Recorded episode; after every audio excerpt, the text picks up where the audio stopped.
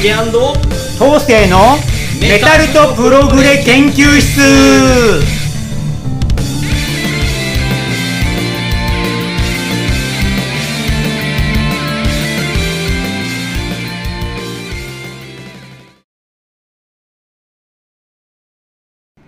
はい皆さんこんにちはジュリアンコンカッセの竹ですはい、メタルとプログレ博士、暑さに弱い緑川東生です。はい私も暑さに弱いでございます弱いよ。もうね、夜明けとともに起きますよ、暑さ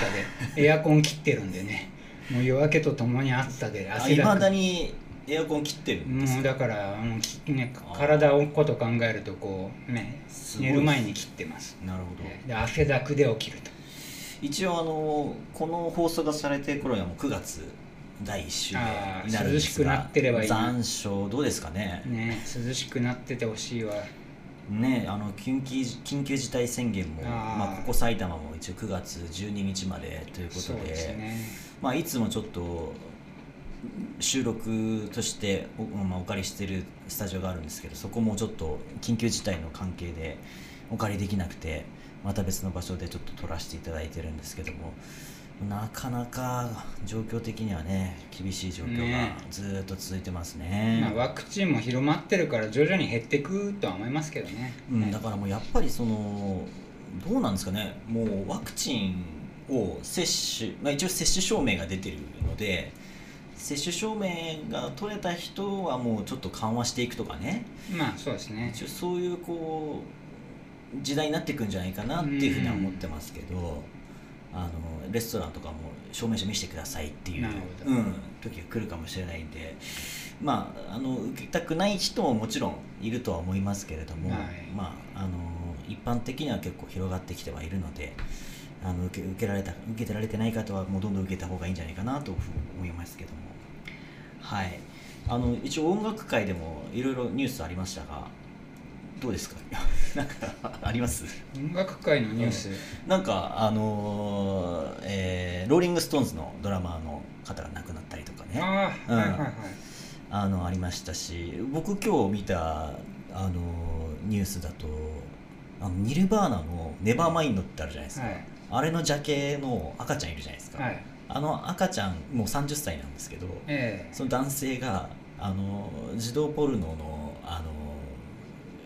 侵害だっつって、ええ。あのニルバーナを訴えたっていう。ああ、自分の使いやがってみたいな。すごいな。なんかすげえ笑っっちゃって。うーん、じゃあ赤ちゃんに許可取らず使っちゃった。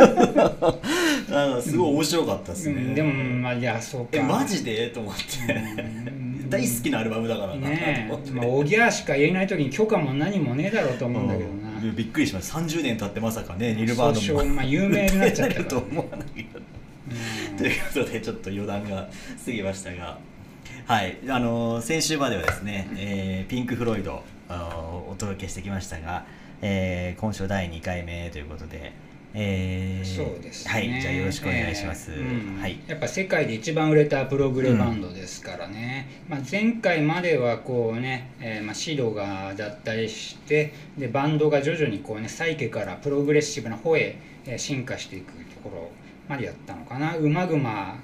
が69年で70年に原始神保っていうオーケストラ入りのアルバムを出してね、この2枚のすごい傑作を出してよりこうえねどんどん上がっていく時にえーバンドの絶頂期に差し掛かる。これが1971年発表。これがね「メイドルおせっかい」ってアルバムですね、うん。結構好きな方も多いんじゃないですかね、うん。え1曲目は何して当時プロスプロレスのね、えーアブドーラ・ザ・ブッチャーって方の入場曲にも使われた「吹けよ嵐」じゃない「吹けよ風」です「呼べよ嵐」ですね。で幕を開けるアルバムですからね、えーまあセールス面ではね前作の「原子心母」ほどじゃなかったらしいんですけどまあバンドの音楽性としてはね飛躍することにきっかけになった作品ということで、あとはめ20 23分ぐらいの大曲「エコーズ」ね。これが割とフロイドのね、うん。えー名曲として、えー言われているアルバムなんですね。でメンバー自身もこのエコーズが誕生したおかげで初めてバンドがクリエイティビティを獲得したっていう言ってるらしいんですよね、うん。えーそれだけこう手応えがあった、まあ、前作がね、えーライブ音源と各メンバーのソロを合わせた2枚組だったってことを考えると、えーバンドで初めてこうちゃんと作り上げた、ね、アートロックのアルバムがこの「おせっかい」だったっていうわけなんですよね。えーでちょっと英国らしいね叙情性と、まあ、フォークっぽい牧歌性を含んだね感じで耳にちょっと優しいサウンドでね、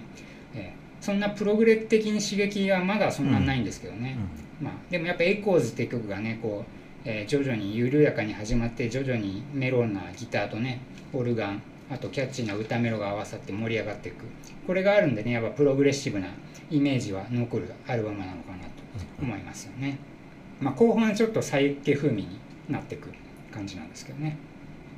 えーでこのおせっかいでね、えーこうツアーをするんですよね、えー確か来日もしてますね。えっ、と6771年か、うん。8月に初来日。箱根アフロディーテってとこですね、これ割と伝説の、えー有名な、えーコンサートになっててね。僕も音源入手したんですけどね、うんうんやっぱこうまあ、音は良くなかったですけどすごい幻想的な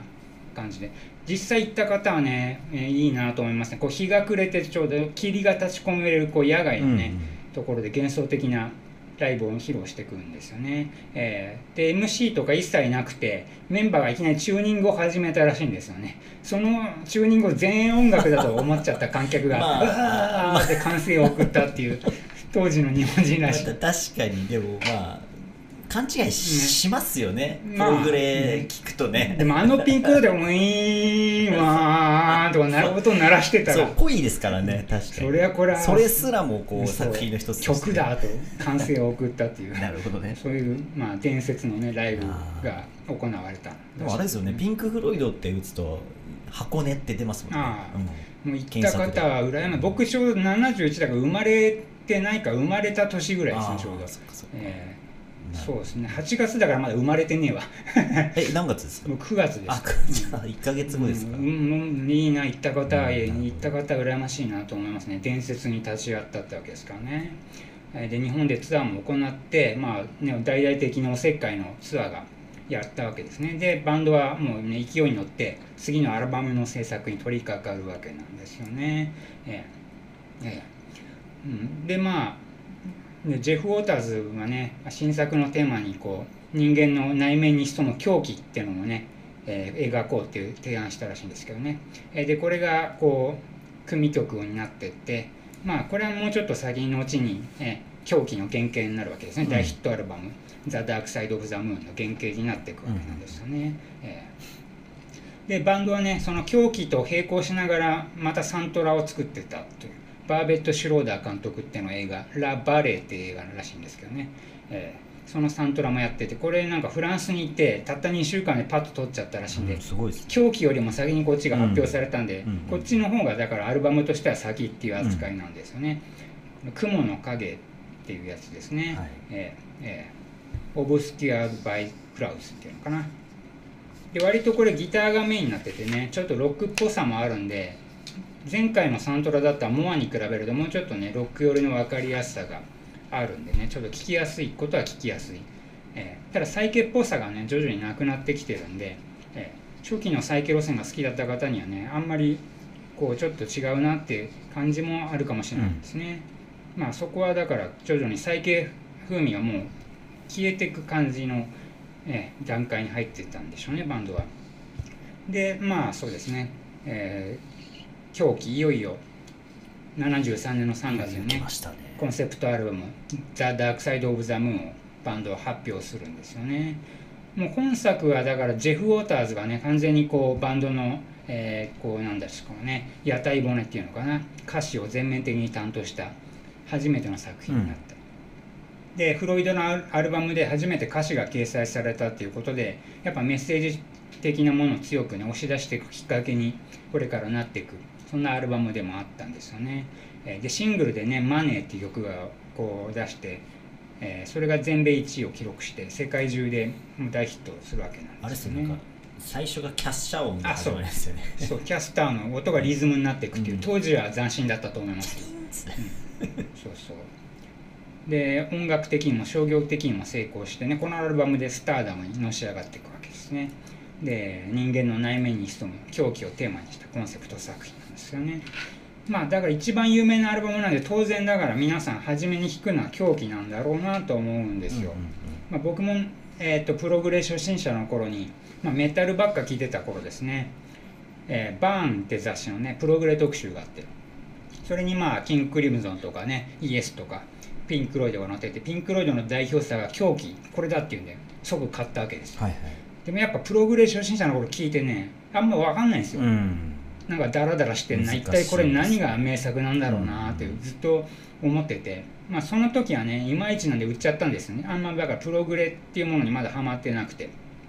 まあ、一緒に聞いた ELP もねキーボードばっかりでギター入ってねえやってことで売っちゃったりね、でイエスの壊れ物なんでこのキャッチーなポップなやつだっていう感じで売っちゃったりね。結局4大プログレでどれもハマらなかあでもキングクリムゾンのねファーストだけはハマった、うんうん、クリムゾンキングの宮殿はなんか壮大でねメタラーの僕にもなんか良さが分かったんです。よ、でも他の3つは僕の中ではもうこれはもう聞く聞くに値せんとか勝手に思っちゃってね、当時は全くダメ多分そういう方もねいるんじゃないかと思いますよ。思います、うん、難解だしね。これのどれがそうなんです。魅力なんだろうって、ね、盛り上がりそうで盛り上がんないしみたいな。ね。でもこれね実は僕 SACD ってやつで買い直したんでこれスーパーオーディオ CD でね音質がすごくいいんですよ、はいうんうん、だから LP と同等の音質。つまり LP っていうのは無音部分も入ってるわけ。無音部分の息遣いや聞く聞こえるかどうかのノイズも入ってるのが LP、うん、CD だとそういうものカットされちゃってるの、無音部分は完全に真空な状態なんで、うん、そのね空気感が伝わらなかったんだと思います。だから SACD で聞くとね、まあ、LP でもいいんですけどそれが分かるんですよね、うん、何も鳴ってない。でも一瞬だけちょっとうっすら鳴ってるみたいなこう空気感とともに味わうとねなんかトータルとしての作品っていうもののあれあの世界が見えてくる感じがしまして。なるほどこのスーパーオーディオ CD の高音質で聴いてからやっとねこのアルバムの良さが分かりましたね。特にリック・ライトさんのねキーボードがすごいんです。なんかこううっすらと鳴ってたり、ね、あとピアノももう美しいんですけど。それが全編でこう曲間の静かな部分にすらこう、ん、ちょっと鳴り始める時とかねすごいちょっと緊張感がある時とか美しい時とかそれが分かるとねこうより深く味わえるようになってね、えーこれがね今までの昔の CD だと聞き取れなかったものなんだなと思って。だから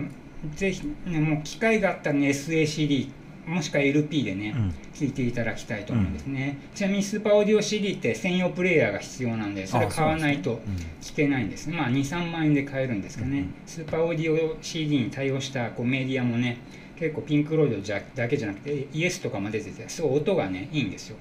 普通の CD の4倍ぐらいのデータ量が入ってるんで、こう音がやっぱ格段にいいんですね。だから DVD の2倍ぐらいなのかな。まあブルーレイよりはね容量は少ないんですけどでもそれでも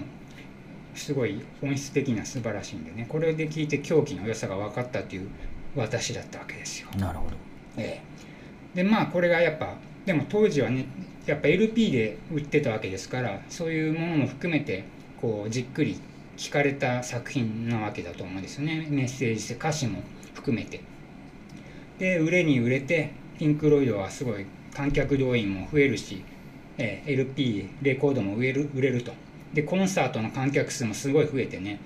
客層も変わっていくらしいんですよね、まあ、音楽ファンだけじゃなくてこう社会性のメッセージとかねそういうのもあったんでこう多くの人が見たいピンク・ロイド見たいってことになったと思うんですよねでもこれがね逆にこうジェフ・ウォーターズさんがちょっとねこう苛立苛立ってくる原因にもなんです音楽を理解してるのがお前らみたいなこう感じになっていくのがこうコンサートツアーのねいろいろあったらしいんですね。で長期のツアーの後、えー、バンドは長期の休暇に入っていくわけなんですよね。えー、でまあ1974年になると次のアルバムのレコーディングを開始するんですよね。まあなんか楽器一切使わないでワイングラスとか輪ゴムとかの日用品使って演奏してみないみたいな感じで 組曲を作ろうとするんですけど。なかなか、うん、やっぱチャレンジャース結局断念。ちょっと厳しかったんでしょうね。楽器一切使わないアルバムってなんだみたいな、うん、でまあその後フランスとかイギリスでねコンサートを行いながら新曲をまああのね狂ったダイヤモンドですか、 Shine On You Crazy Diamond とかが披露されていく、ね、で何曲か、えー、アルバムに先駆けて、えー、ライブで新曲新曲やってたんですけどそれの録音された海賊版がねいっぱい出回っちゃったらしくてあその、えー、新曲のうちの2曲はね、えー、アルバムに収録やめたみたいなんですよね「You've Got Be Crazy」っていうんですか？あと「リービング&ドローリング」っていう曲。この2曲は後のアルバムの「アニマルズ」ってアルバムにねタイトル変更されて収録されてるみたいですね。でまあそうですね。次のアルバムのえー、っと炎ですね「Wish You Were Here」のアルバム作りが結構大変だったみたいで。前作の狂気がねすごい成功したことでもう世界中から注目されるわけですね。それがプレッシャーとか。あとやっぱ狂気でもう何もかもコンセプト的なものを出し尽くしちゃったっていうこう満足感もあったみたいで、うん。ね。あとジェフ・ウォーターズとかねあのメイスンさんがそれぞれ離婚の危機を、えー迎えてたみたい。そういう問題もあったりしてね、えーニック・メイスンさんも離婚の危機でねちょっといろいろな問題があってこう難しかったみたいですね。でも75年にようやく、えー1年ぐらいかかったんですかね。新作「えー炎あなたがここにいてほしい」っていう放題ですね「Wish You Were Here」を発表するわけなんですね。これは狂気に続く作品で注目されてね、えー狂気ほどのセールスには至らなかったにもかかわらずでも最終的には全米全英両方1位を獲得ジャケがねこう面白くてやっぱヒプノシスさんってジャケがまあ独特なんですけど、うんまあ、握手してる2人で片方は炎で燃えてるっていう感じですね。えー Wish You Are Here、えーまあ割とねだから狂気と同じぐらいファンの多い傑作と言われてますよね。まあ、ジャケのインパクトも大きいんですけどやっぱこう2部構成に分かれててねあの対曲「クレイジーダイヤモンド」うんこれが1曲目と最後の最曲そう13分12分うん。分かれててその間に、まあ、短めの曲を挟むって構成でね、まあ、この「クレイジーダイヤモンド」のねこうやっぱメロディーラインとかまあすごい分かりやすいですよね。あのカラオケでもありますしこうシドバレットに捧げたとも言われてるわけですよね、えーこう狂ったダイヤモンドっていう、えー。でこう美しいシンセワークとねこうちょっと物悲しいギターで緩やかに始まってね。こう哀愁とか思いっきりジョジョもも組んで。ギルモアのギターを堪能できるそうなんですね。曲ですね。うん。あとボーカルも割と優しいんですね。うん。こう柔らかなボーカルメロディーで。こうこういうこの曲があるおかげでこうピンク・ロイドのちょっと、えー狂気よりも若干分かりやすさが増してるアルバムって言えるのかな。でリック・ライトさんがねやっぱ活躍してて「ようこそタイムマシーン」って曲とかもすごいシンセが美しかったりね、えーあとタイトル曲のね「えー Wish You Are Here」も結構いい感じでうんまあ、曲ごとのかん、ね、出来に関してはもちろん狂気よりも分かりやすいっていうか、ね、聞きやすいんじゃないかなと思いますね。でデビッド・ギルモアもフロイドのアルバムの中で一番気に入ってるのがこの「Wish You Are Here」ってことに言言っておられますね。ねだから日本人的にもね狂気よりもこっちが好きな人っても多いらしいですよね。ねでまあこの後からねこの頃から、えースタジオアルバムはこうコンセプトアルバムが増えていくわけなんですね、えーピンク・ロイドの、えーただ1970年代後半になっていくとパンクロック勢がこう台頭してくるわけなんですね。うん。激しいロック。そのおかげでこうピンク・ロイドとかゼッペリンレッド・ゼッペリンとかクイーンとかねもうオールドウェーブな化石ロックとしてちょっと非難されたりして勢いがねこうなくなってかける時代でもあるんですね。70年代後半になると、うん。ちょっとアートロックのこう勢いよりもこうパンクな勢い激しい。もうちょっとするとねハードロックも出てくるわけですけど。そういう勢いのあるロックに飲まれつつあったわけなんですよね。でバンピンク・ロイドの方はロジャー・ウォーターズのねこう発言力が強くなっていって、えー次のアルバム「アニマルズ」ですね。これコンセプトアルバムですけど5曲のうち4曲がウォーターズの曲になっててでウォーターズがもうリードボーカルを担当するっていう完全にウォーターズ時代、うん。ウォーターズがリーダーのバンドになってくるんですね、えー。でちょっと幻想的なサイケっていうのもほとんどなくなって割とこうもうちょっと分かりやすいロックスタイルを取り入れながら、えーちょっとメッセージ色のね強い歌詞。ジェフ・ウォーターズさんっていうのはね中流階級なんですけど、えー割と左翼的な方でこうお母さんが共産党主義者だったらしくて、えそのおかげでこう独特の社会風刺とかね、えーこう政府批判っていうのかな、まあ、あと反戦ですよね。やっぱ彼ねお父さんが第二次大戦で亡くなってて、えおじいちゃんが第一次大戦で亡くなってるらしくてね。戦争っていうものを嫌悪してい非常に嫌悪してる方なんですね、うん。ジェフ・ウォーターズさん。ええだから割とだからもうこう言っちゃなんですけどそのね大戦中日本は敵だったわけですからまああんまりだから日本も彼好きじゃないらしいんですよジェフ・ウォーターズさんは。まあ第一次大戦の時は一応同盟組んでたんで、あの味方ではいたいましたけどね、そういうことでこう、はい。お父さんもね亡くなってて、ええ、だからアニマルズの歌詞とかねあのザ・ウォールの歌詞はこうそういうちょっとね社会批判的なものが、ええ、こう現れてるわけなんですうん。ね。で1977年にアニマルズ、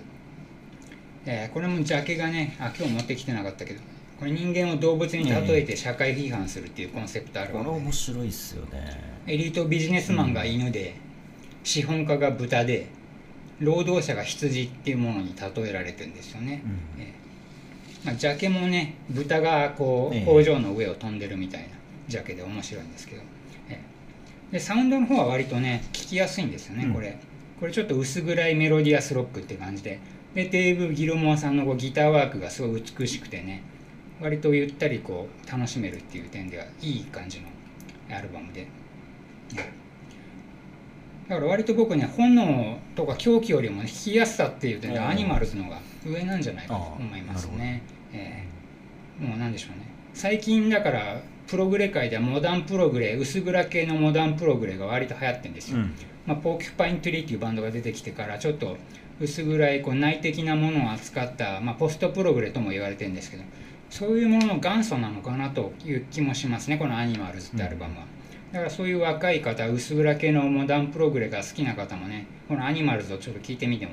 いいのかなと思いますね。次のアルバムが「ザ・ウォール」なんですけど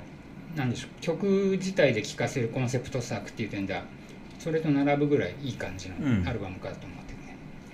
でまあジャケの話ですけど、まあ、ヒップノシスってこうね有名なこうアート集団はい。がこう手がけた。ええ。この逸話が面白いんですけどね。このジャケを写真撮る当時 CG ないわけです写真撮るしかなかった。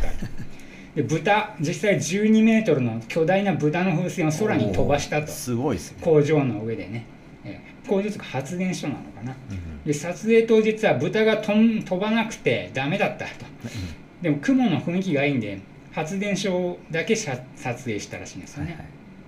で2日目に飛ばしたら豚がこう逃亡しちゃって、まあ、どっか飛んでっちゃったらしいんですね。もうこのおかげでヒースロー空港のフライトが停止されたみたいでイギリス空軍が空軍が探索に当たるという事件になっちゃっていや大問題ですね。ね、12メートル相当でかいからね 未確認飛行物体ですよね。でその結局豚は農場に落ちてるのが発見されて農家から電話があったらしいんですよね。豚を探してるのあんたらかうちの敷地でうち牛を死ぬほど怖がらせてるわみたいな電話があって見つかったっていうそういうニュースがね新聞の一面で一面ですよ。飾っちゃったそのおかげで宣伝効果になったっていう。なるほど。ピンク・ロイドみたいな。いいっすね。狙ってたんじゃないですか、ね。これ。でも今やったら犯罪だからね。そんな12メートルの風船どっか飛ばしちゃうみたいな。やばいよね。無断でこう飛ばしちゃって。なるね。で結局だからこの豚はね空飛ぶ豚がバンジバンド独自のキャラクターになってライブとかでも使われるようになっていくらしいんですよね。ハロウィンのかぼちゃのような存在になったわけですか？そうらしいですね。もう、うん、フライングピックっていうのかな、ええ、それがアニマルズのツアーですね。でこの発表後のツアーでねアメリカ北アメリカをまたいでこう最大のコンサートをやっていくと、ええ、でまあツアー最終日の7月のカナダの公演でねちょっと問題が起きてしまうんですね。ジェフ・ウォーターズが前列でこう客席の前列で大騒ぎしてた観客に激怒しちゃって演奏の途中で唾をプッて吐いちゃうわけ。ですね、うんそれがちょっとこうなんでしょうお客との間の溝をジェフ・ウォーターズが感じ始めた時だったと思うんですよね。でそれが壁になるんですか？そうらしい。この発想がねあ引き金取られるらしい。あなるほど。聞き手とこう受け手聴衆と演奏者の間の壁みたいな。壁ウォールですそうねこれを、えコンセプトにしようっていう頃で次のアルバムに入ってくることですか。じゃあこの辺までにしときますか？そうですね、はい。じゃあまだまだ長いピンク・ロイドの歴史ですからね、まだ中盤ぐらいですかね。そうですうね、ん、だからまあその実際の壁を感じた、あのーところを次回ね、はい。あのーやりたいなと思いますので、はい、また聞いてまねた、はい、お楽しみください,、はいバイバイ。よろしくお願いします。はいじゃあ今回はここまでです。